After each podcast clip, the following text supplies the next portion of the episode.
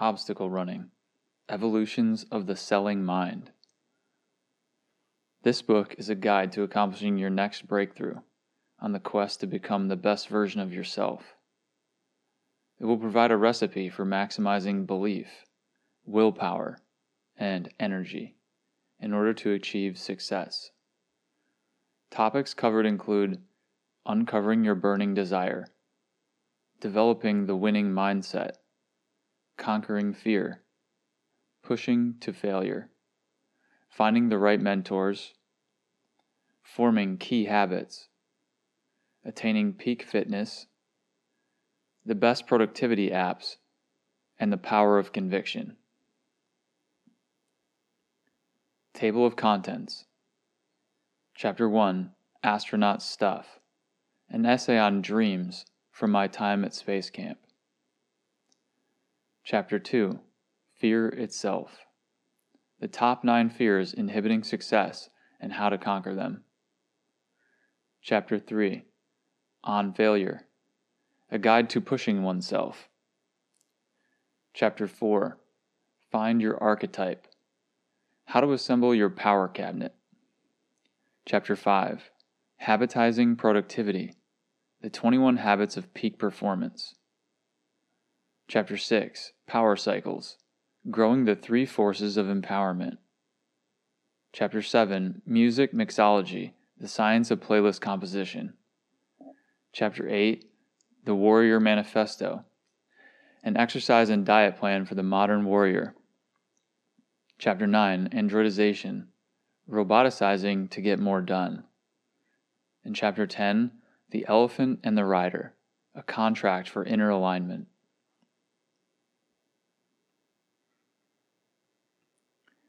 So where this book leaves off because I will read this book as an audiobook from my in my future episodes until the book is completely read and then from there um, I will also be going into podcasts on current activities and business dealings that I'm doing, and um, trying to help the, any anyone who's listening to learn from you know the things that I'm doing, insights that I'm having, and um, you know my general progress as an entrepreneur.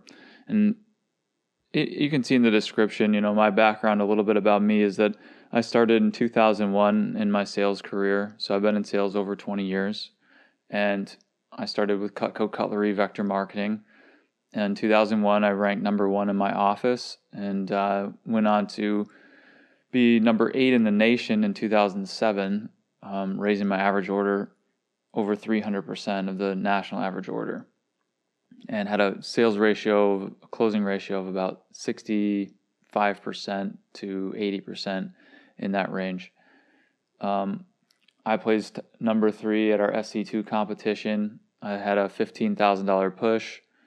Um, and some of these stories are outlined in my book. So if you listen to the book, you'll hear more details about how I raised my average order so high and how I was able to follow through and form key habits. Um, you know, from there in my career, I went on to graduating from college and having a real job. Um, some experiences that I learned working at it, um, it, you know, they will not be in the book, um, but this is just my background.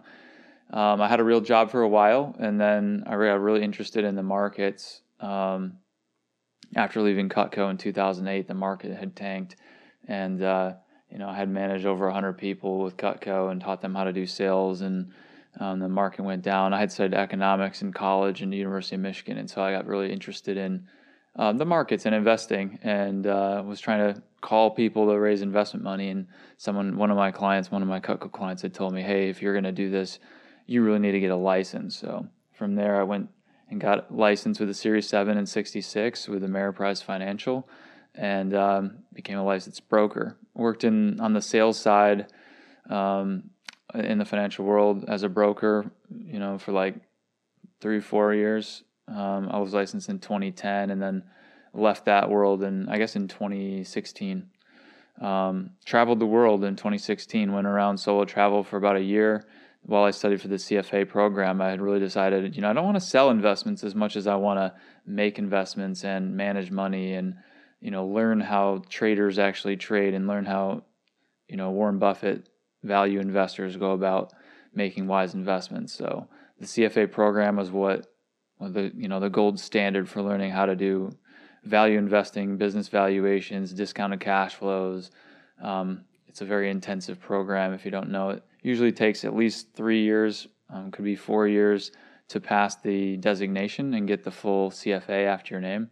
There's three exams, and they have very low pass rates, probably about 35 to 40 percent pass the exam. They're only offered once a year, so if you fail, you just have to wait a whole year to take it again.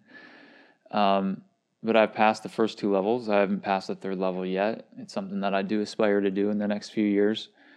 Um, and also the CMT designation, which is more market based trading and technicals, um, looking at stock charts or crypto charts is what it became for me. I actually went on to start my own crypto hedge fund um, after making some money in solar. So when I was living in Thailand during my year of travel, I met someone who was asking me what I was doing, and I was writing this book and writing a trading book and studying for the CFA and CMT exams. And I just said to her, "Oh, I'm I'm writing a book. Oh, what's your book on? It's, it's on sales. Oh, you do sales?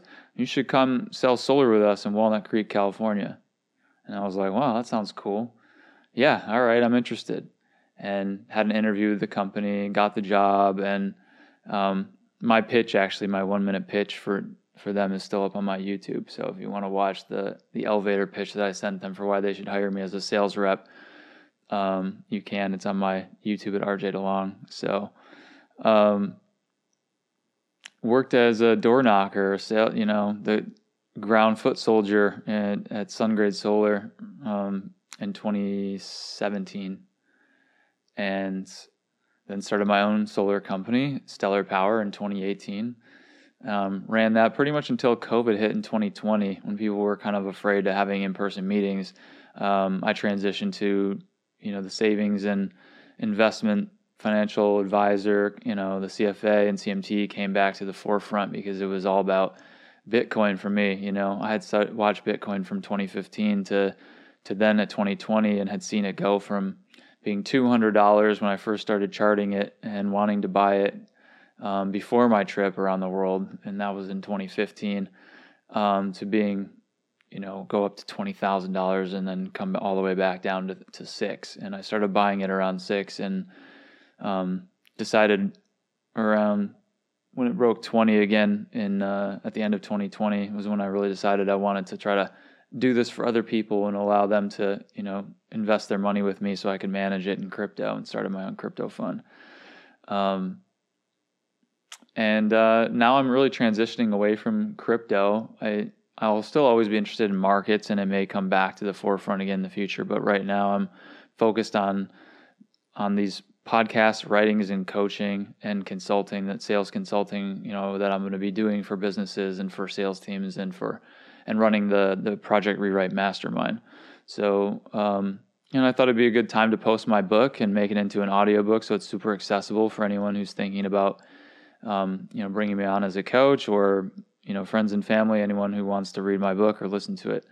So um, that's what this podcast is going to be. It's going to be me reading the book first and then talking about my um, any you know current lessons and um, you know teachings that I can give you on business dealings and, and sales that I'm currently doing. So I hope you enjoy. Um, the book I think is very good. It's been something that people you know very expert salespeople that I've read it have told me, "Wow, this is really good. You really should try to get this published." So, um, you know, that's that's what I am going to do now. I'm publishing it, and I'm hopefully, you know, it's uh, very well received by you and uh, and others. So, enjoy obstacle running: evolutions of the selling mind by yours truly, R.J. DeLong.